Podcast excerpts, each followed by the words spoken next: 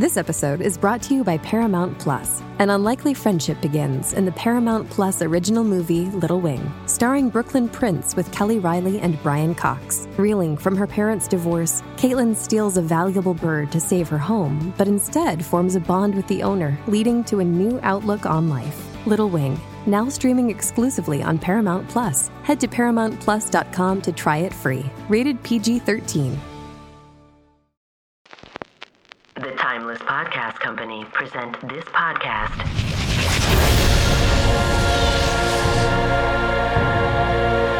In immersive sound design.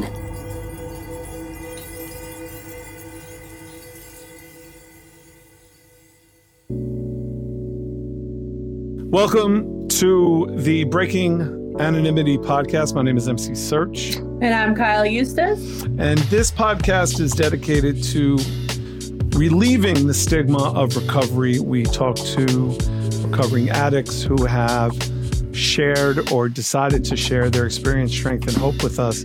Uh, and just to be clear, we are not connected with any specific anonymous program. This is about talking about recovery, talking about highs of highs, lows of lows, and getting to redemption and finding ways to break the bonds of addiction. Uh, Kyle, we have a, an amazing guest with us who's going to share his experience, strength, and hope with us. We sure do. So, this is proud Bronx native Joe Conzo, aka Joey Kane, aka Joey Snaps and who was behind the lens as hip hop was just beginning to crawl, earning him the nickname the man who took hip hop's baby pictures.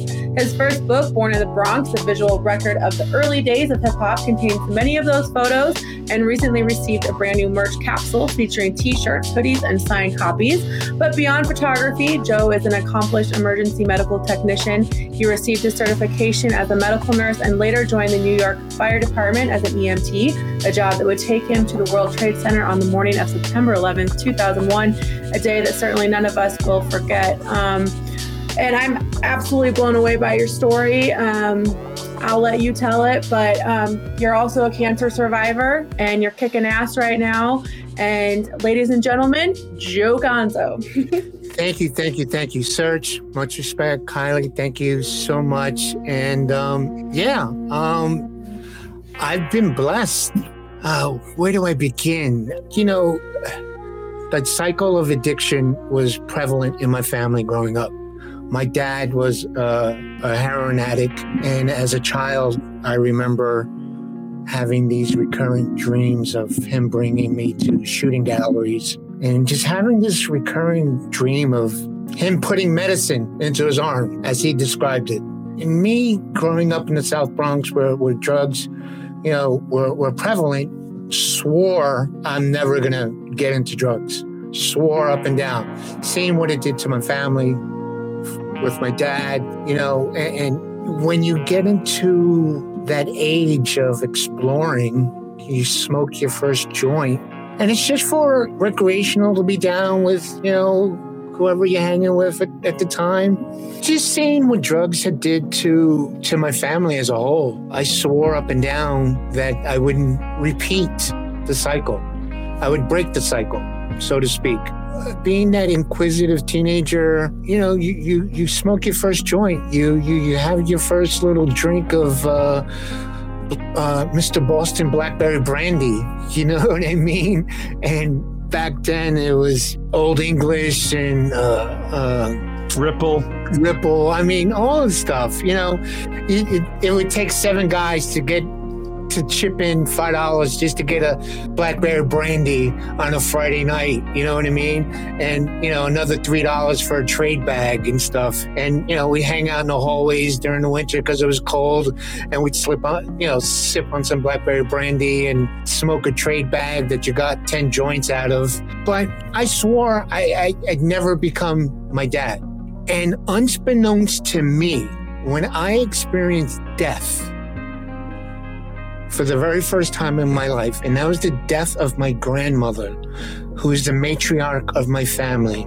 I experienced a pain that I had never, ever, ever in my life experienced. And guess what I did? I turned to drugs to mask that feeling. because up until then, smoking a joint, I, I wasn't even a beer drinker. I didn't, you know, was just a recreational thing. You know what I mean? I was a, a, a functioning addict, so to speak. And I turned to drugs to mask a pain that I had never experienced before. And that was the tipping point for me. So it went from marijuana to dropping acid, Snoopies, LSD, you know, you name it, Popo Haze, sniffing heroin, sniffing cocaine. And it just snowballed and just built into this addiction where when I wanted to escape, drugs were my escape. And next thing you knew, physically, I'm addicted to heroin now. Well, let's back up. Physically, I'm addicted to smoking. It was called freebasing before it was called crack. So, you know, we do the little dime bags going out, the pioneers, myself, and it just grew. It grew and grew and grew to the point where I became homeless. I sold off all my camera equipment, was living in the streets. I, am the first one to admit uh, I was too afraid to, to rob and steal from anybody, but I robbed and stole from my family, which hurt even more. And I was in and out, in and out of methadone programs, uh, drug treatment facilities, because you have to understand something. My family was huge proponents into drug rehabs.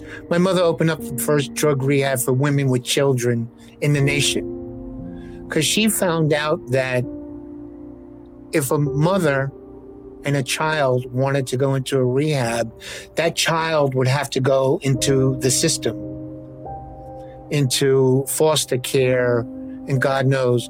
And how do you expect a woman to, to get her life together knowing that her children are in foster care or, or in another home?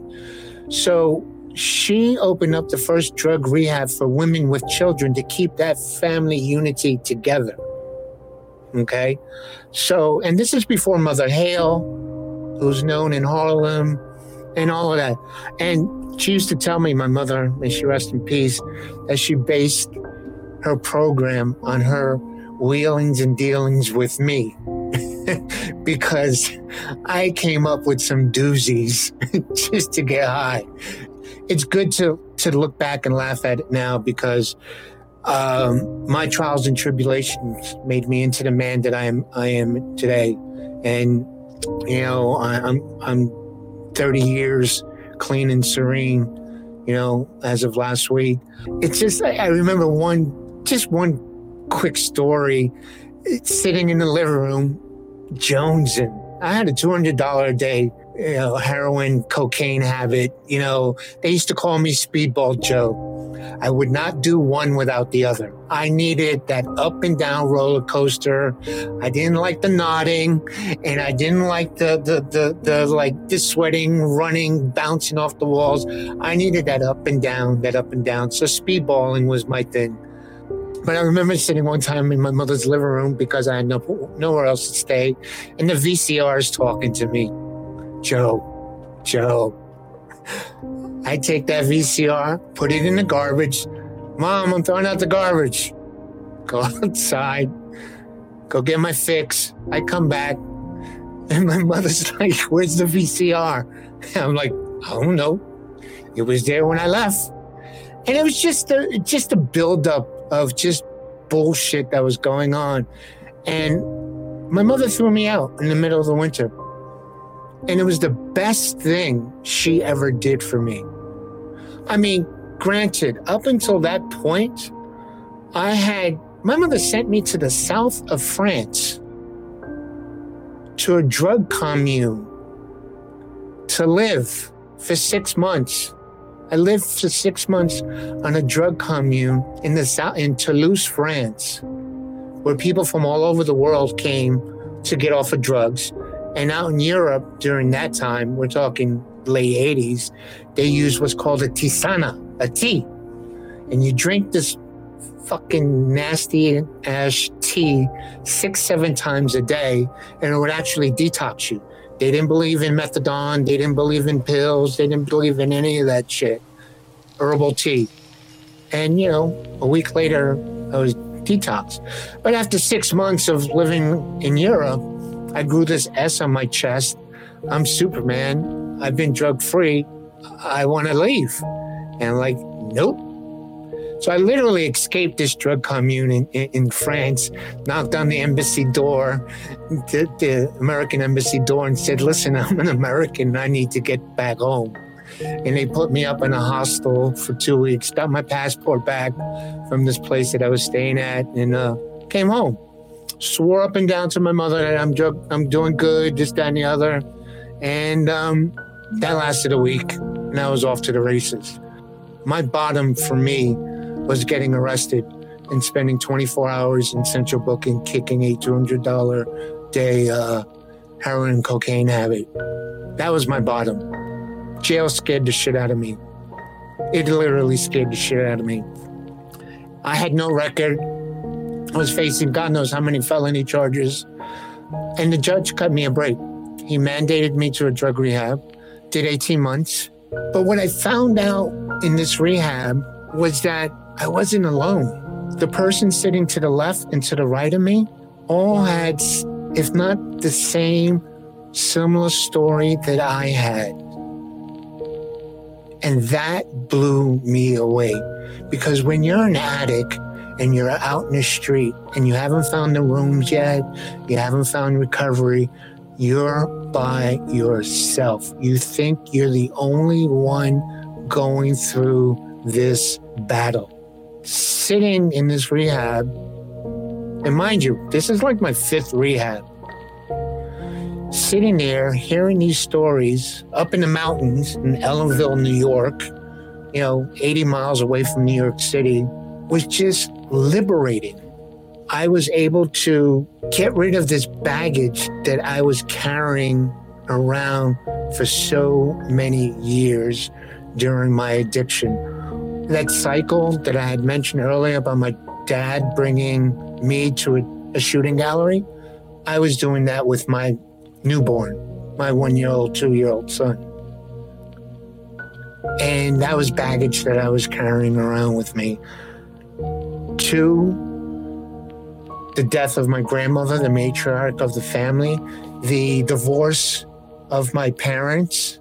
My father, Joe Conzo Sr., who is a world renowned Latin, uh, Latin, histor- Latin music historian, you know, who's got more clean time than I do, than I do, because he, you know, he came up during the Rockefeller era where uh, there was no regulation on methadone. So, you know, he, uh, when he got off the drugs, he, it was through methadone and it made him sterile. So I'm the last, my brother and I are the last of his kids. It, it was just a liberating feeling to find out that I wasn't alone. And I worked the rooms diligently. I still have my, my little keychains from 30 years ago. Your 30 days, your 60 days, 90 days, you know, all all of them. It just made me a better person. A better, better person. The 12 steps made me a better person. And I'll say this loud and clear and shout it out my window. If half the world would live by some of the steps, this would be such a better world to live in. I have no problem in sharing my story today. And that's how Kylie found out. I, I, I shared it the other day, you know, when, when I shared 30 years clean and serene. Things are different today. Drugs are seen as a disease now. Addiction is perceived as a disease now. When I was addicted to drugs, it was I mean, frowned upon. You were locked up, thrown in jail. I mean, the whole nine yards. I mean, it's like you were a leopard. Today, they're a little bit more sympathetic with, with people in addiction, and it's and it's a shame how the people that are in power don't realize the harm that they're doing. You know, I I'm a firm believer in education before incarceration. Bottom line, education before medication. Bottom line, to, to see this op- opioid addiction go on in middle America, Hey, it's Kaley Cuoco for Priceline. Ready to go to your happy place for a happy price? Well, why didn't you say so? Just download the Priceline app right now and save up to 60% on hotels. So, whether it's Cousin Kevin's Kazoo concert in Kansas City, go Kevin, or Becky's Bachelorette Bash in Bermuda, you never have to miss a trip ever again. So, download the Priceline app today. Your savings are waiting. Go to your happy place for a happy price. Go to your happy price, Priceline. This episode is brought to you by Paramount Plus. Get in, loser! Mean Girls is now streaming on Paramount Plus. Join Cady Heron as she meets the plastics in Tina Fey's new twist on the modern classic. Get ready for more of the rumors, backstabbing, and jokes you loved from the original movie with some fetch surprises. Rated PG 13. Wear pink and head to ParamountPlus.com to try it free. You know, when it was going on, or heroin was, you know, abuse and crack epidemic and all that, you know, the people in power didn't give two shits about the people in the Bronx. But when it hit middle America, then it was a problem, you know? And it's a shame that it, it's, it's always about money. It's always about, always about money, money, money, money, big pharma, making money, you know, it's a shame. Uh, I'm just blessed that I've been able to recover from my addiction I'm still not perfect. I'm still working on me every fucking day. But I can tell you, I haven't jabbed a needle or snorted anything in over 30 years. I may not work the program as diligently as I did in the beginning, but I'm more secure in my recovery today with 30 years under my belt than I was in the beginning. And that's just me. That's just me. The rooms were phenomenal for me, whether they were AA or NA. I worked the program like nobody else did. And I, am so grateful for that. It has brought me to where I am today, where I'm speaking to you guys, where I have taken my love and passion of photography all over the world, where I can put on a suit and tie and go toe to toe with the governor of New York as a union labor leader before I retired from the fire department. So, and I attribute that to my recovery in the rooms and, and my, my program in the 12 steps. And it has given me the strength to deal with liver cancer, deal with pancreatic cancer, deal with death, which was my biggest set off growing up. Um, I just found out today a coworker passed away. I said a prayer and I, I, I keep it moving. I keep it moving. I keep it moving.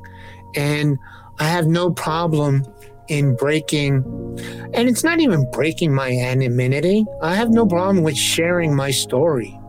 You know, I won't break somebody else's anonymity, but, you know, times have changed. There's platforms now where you don't have to hide in these meetings. You don't have to hide. You can share on a platform like we're doing now that, yes, I was homeless. Yes, I sold my body on the street to get high. Yes, I stole shit from my parents and my family to get high. But I'm here. And in recovery, this Puerto Rican kid from the South Bronx has been all over the fucking world because of his love and passion of photography. This Puerto Rican kid from the South Bronx has saved lives and delivered babies in his 27 year career as an EMT, you know, with the New York City Fire Department. And this Puerto Rican kid from the South Bronx just celebrated 22 years of marriage to the most beautiful woman in the world. And I'm grateful. I don't suggest everybody walk in my shoes to get to where I'm at, but there is hope out there. There is hope. Today, you can go down to Prospect Avenue, 156th Street, and see a mother and children's building named after my mother, the Lorraine Montenegro Women's and Children's Program, and get help. And I'm very proud of that.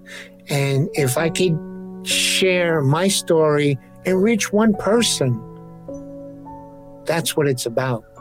That's what it's about. Just reaching one person.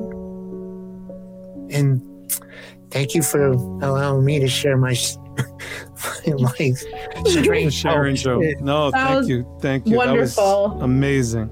Amazing. Congratulations on those 30 years. I mean, as soon as I saw your Instagram post, I was like, oh my gosh, like we have to talk to Joe. I mean, it's just incredible. And, you know, we talked in, I think, 2019 when you were going through chemo, and the positivity and the strength that you exhibited during that time was nothing short of inspirational to me.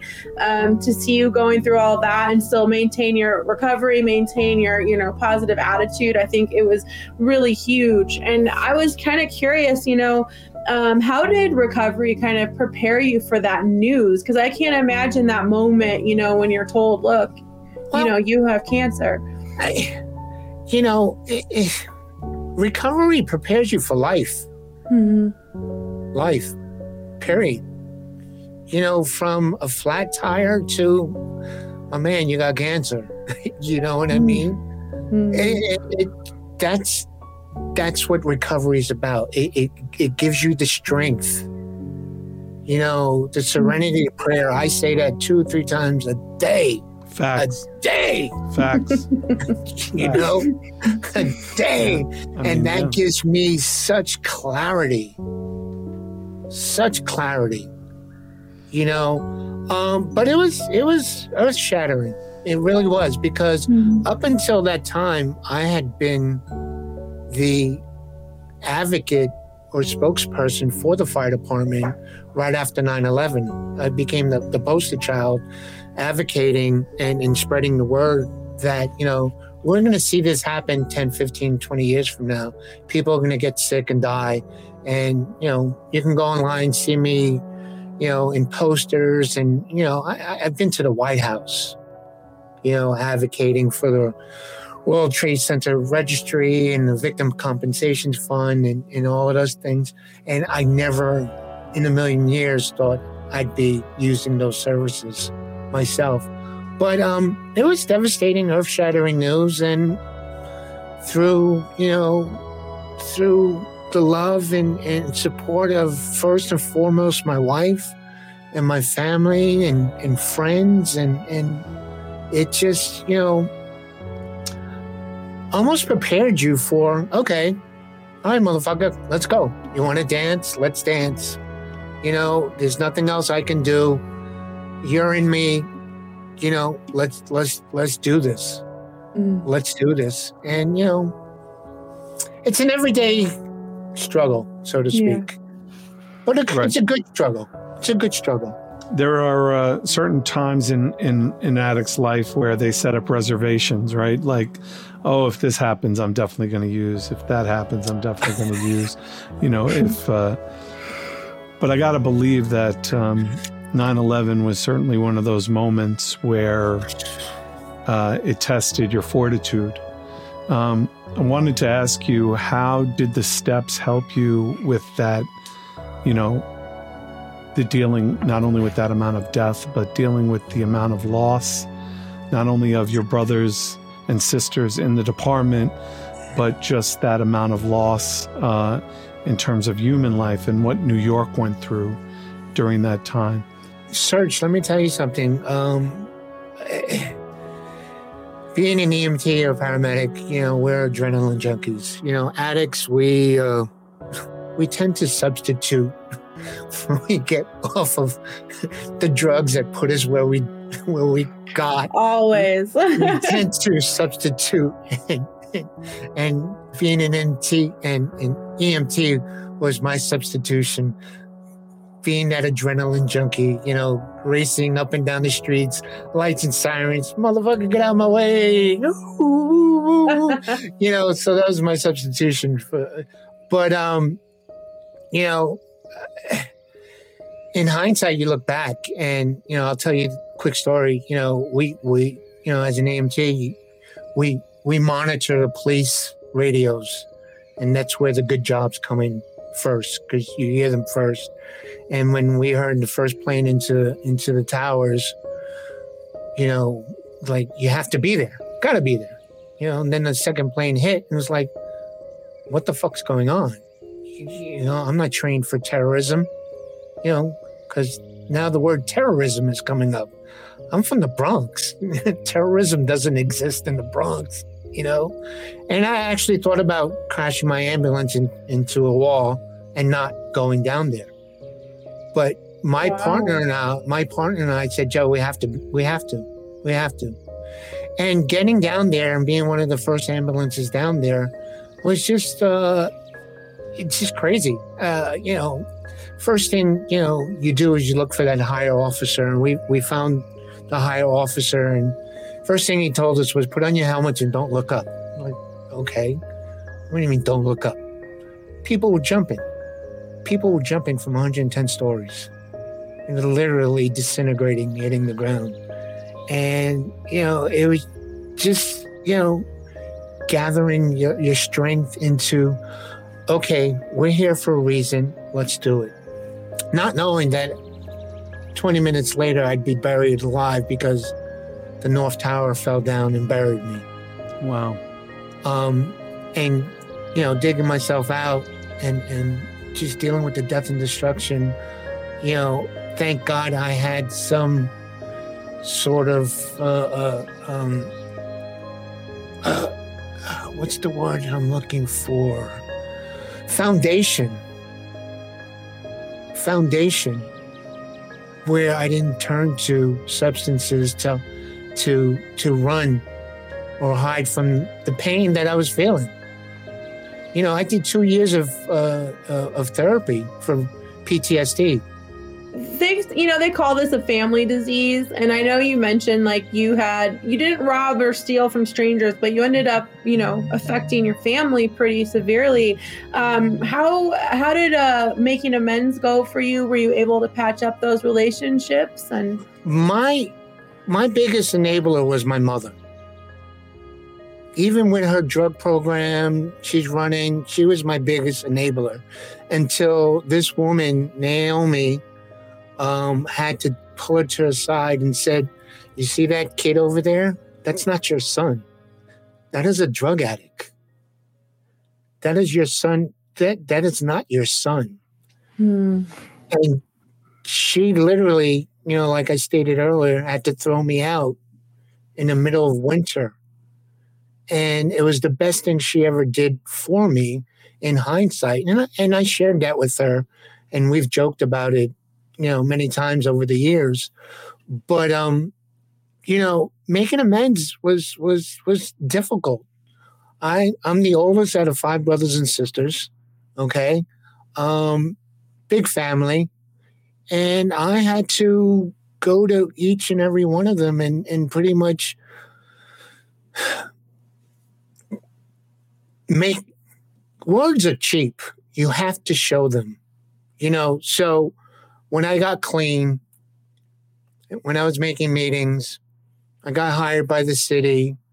I started working. I got my own apartment. They saw the progression.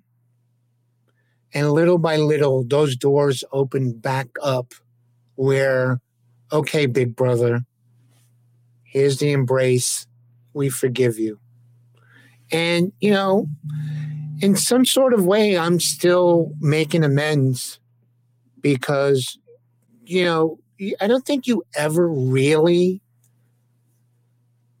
come full circle in terms of making amends, so to speak. You know, during my cancer uh, trials, you know, I was on some heavy duty meds. So, you know, you get the little, the little Joe, be careful. Joe, are you taking your medication the way you're supposed to be? This, that, and the other. And I don't take offense to that. I don't. I just take that as love and that my family still cares.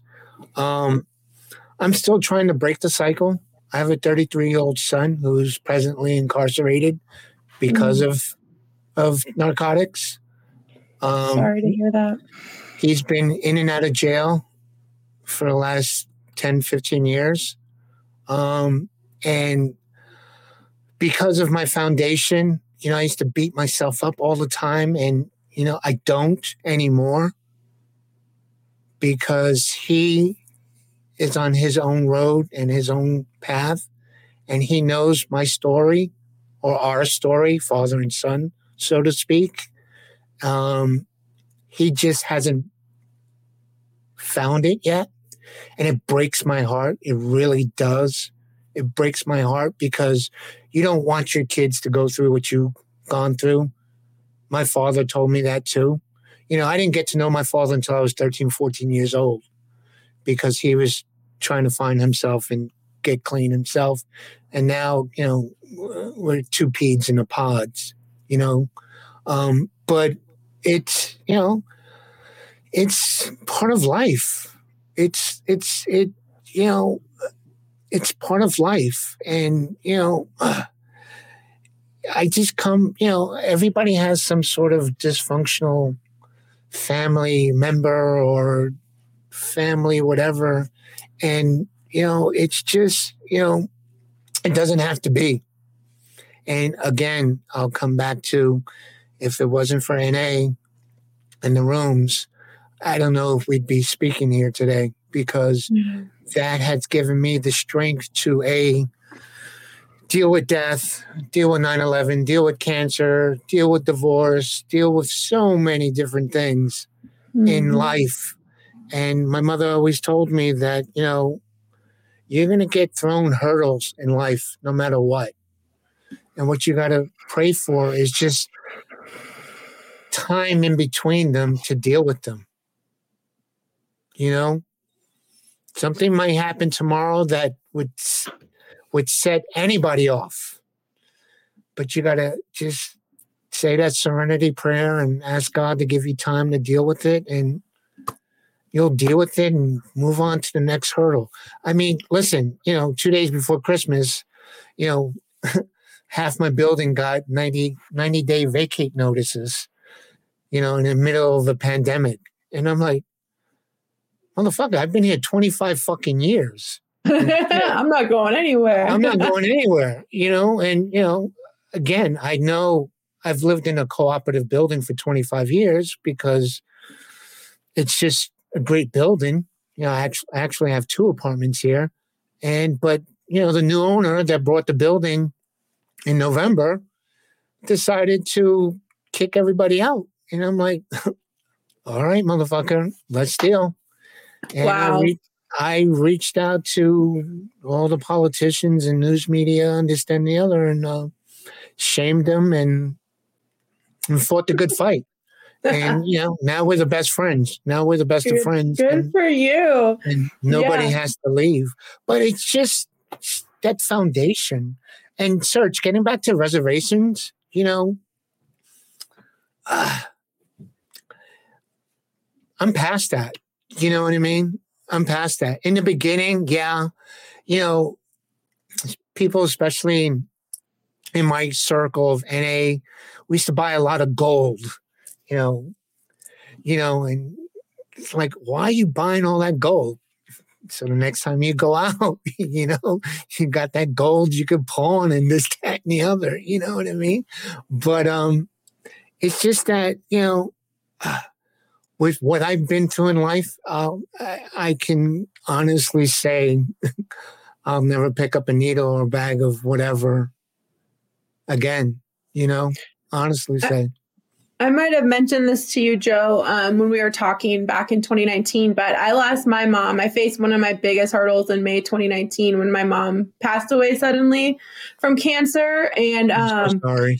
Thank you. Um, I was so grateful though that she saw me clean and sober for 10 years and not just that but like thriving and happy and married and you know doing all the things I'm doing and I don't think I could have handled it as well had I not shown her that prior. You know what I mean? So I hope you know you you probably got to show that to your mom, right? Like before oh, you yeah. Oh, yeah. My my mom's passed away three years ago in mm. in Puerto Rico during Hurricane Maria. She was there on vacation. Get out. Um, and when Hurricane Maria hit, or it was Irma, and then a mm. week later, Maria hit. We tried to get her home before Maria, but they shut down everything, and uh, we didn't hear from her for for eight days. And when we finally heard from her, it was a, a rock steady brother of mine, uh, John C. Gonzalez, who was on the island and, and sent me a little video of her. And she's like, I'm okay, I'm okay. Just we don't have any electricity, no water, no nothing. And then we got a call the next day that she was in the hospital nine years, nine hours later, she, she died. And it actually took me a week to get her body back to the What- States. What happened? What was did they say what the cause she, was? I mean, listen, uh, you know, uh, uh, she was a young 74 year old woman with no real underlying medical conditions. But I can imagine anybody going through those conditions. You know, I mean, there was no electricity for months, no running water, no anything.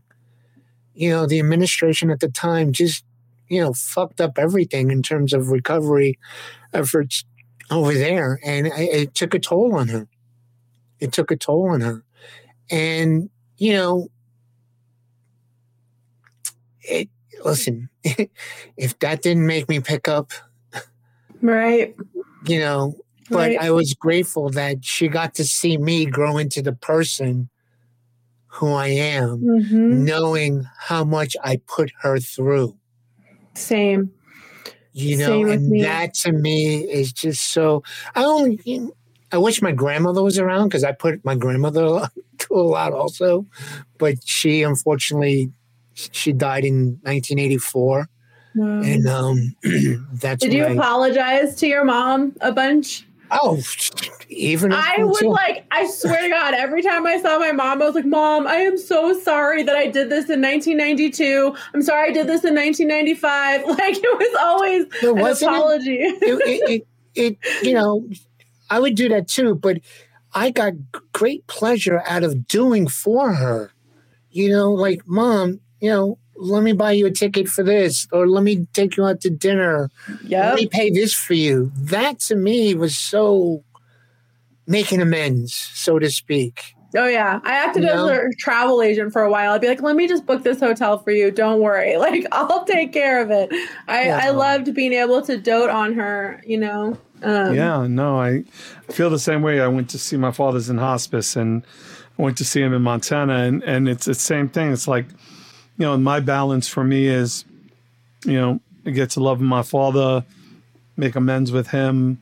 But my program for me is meetings. Like the the thing that I get the most joy out of is identifying as Michael, an addict from Far Rockaway, Queens. And Not MC Going to search at mi- third base. no, definitely not. Definitely not. Right.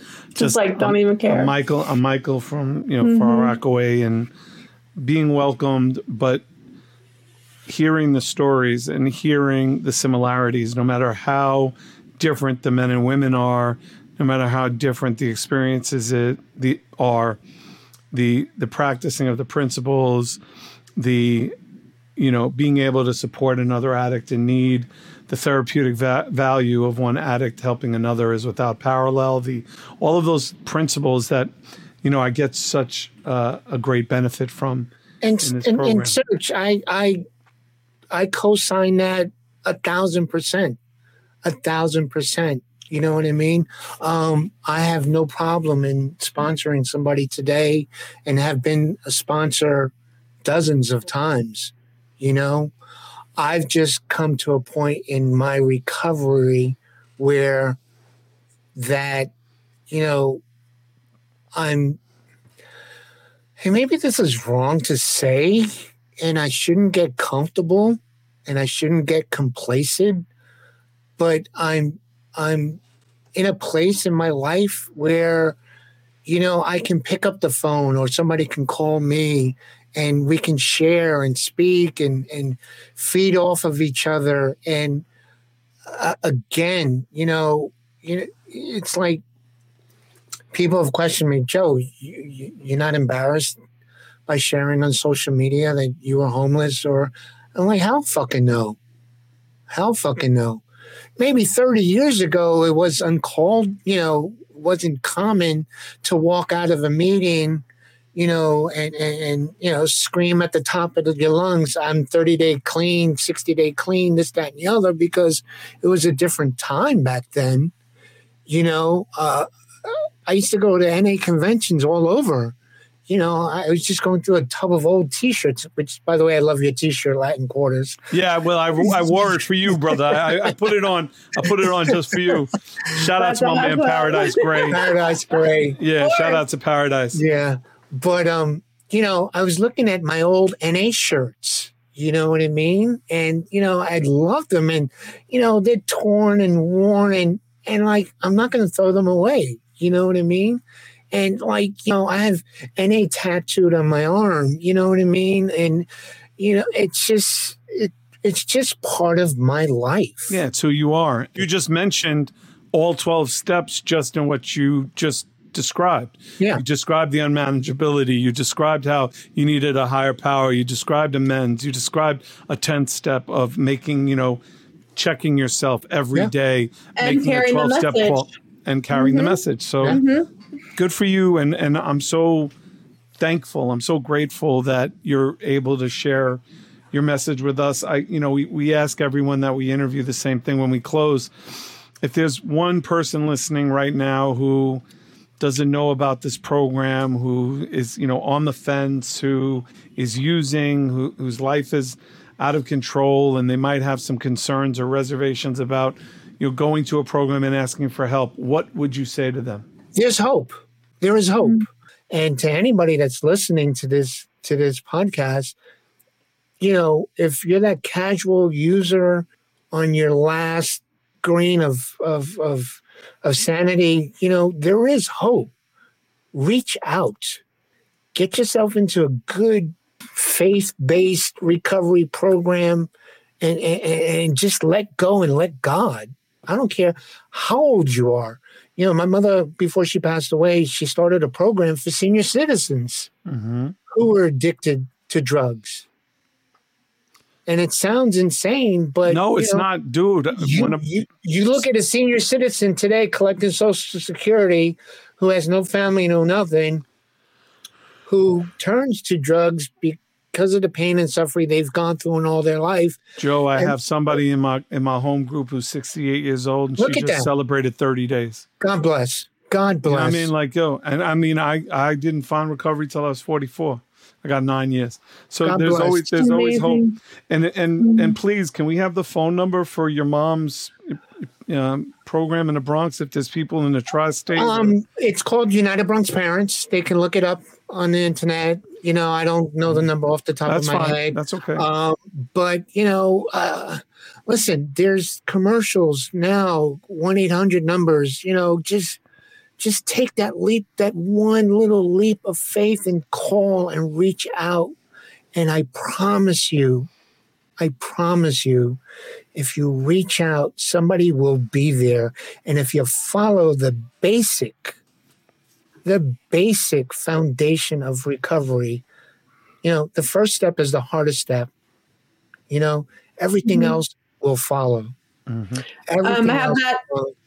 I have that number for you right here. It's 718 292 9808. There you go.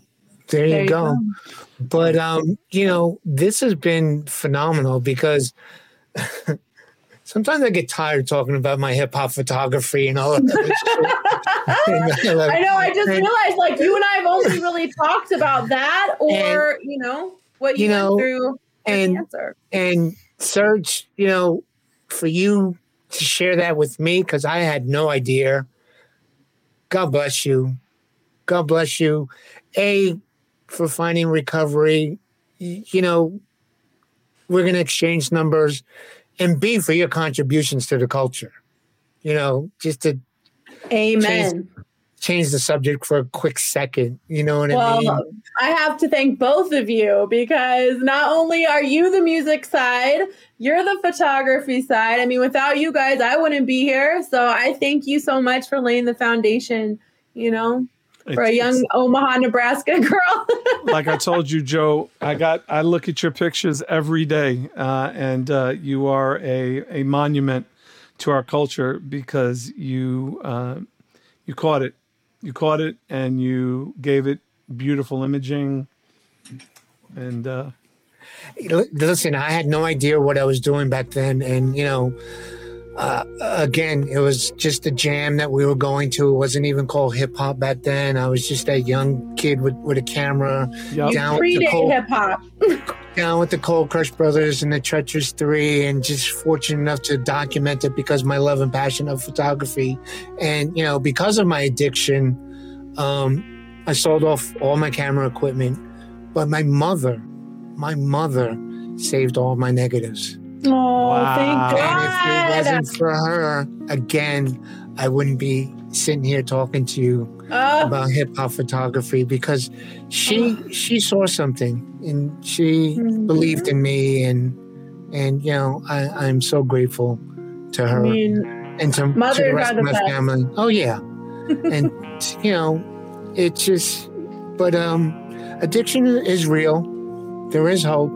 Mhm, facts. Uh, there that you know, period in the story. There is hope, and to anybody, please hit me up on on any social media platform. yeah, give them your Instagram, give them Yeah. the social. you know.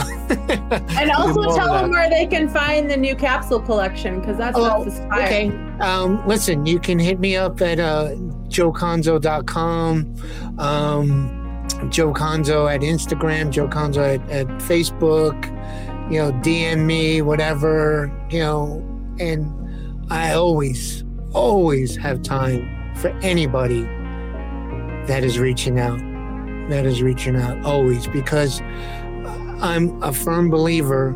Uh, uh, a pain shared is half the pain. A joy shared is twice the joy. Amen. Love it. You know what I mean? So it's just you know, I it, it I'm here because of a reason, a purpose. You know, and if I can keep spreading the word through my photography and through my life, I'm gonna keep doing it until the day I die.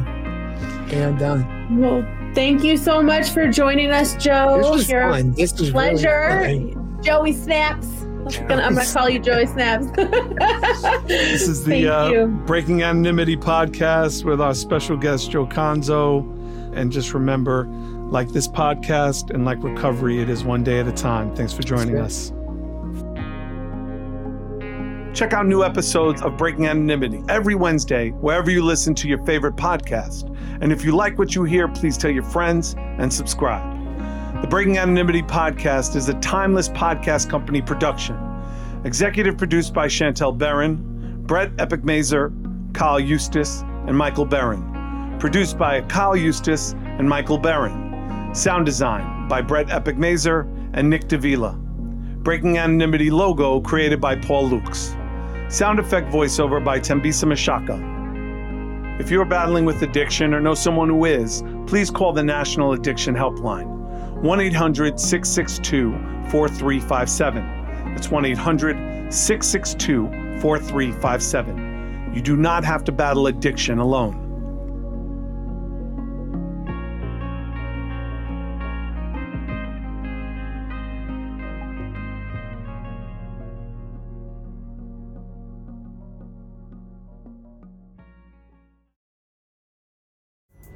Pulling up to Mickey D's just for drinks? Oh, yeah, that's me. Nothing extra, just perfection and a straw. Coming in hot for the coldest cups on the block. Because there are drinks, then there are drinks from McDonald's. Mix things up with any size lemonade or sweet tea for $1.49. Perfect with our classic fries. Price and participation may vary, cannot be combined with any other offer. Ba da ba ba ba.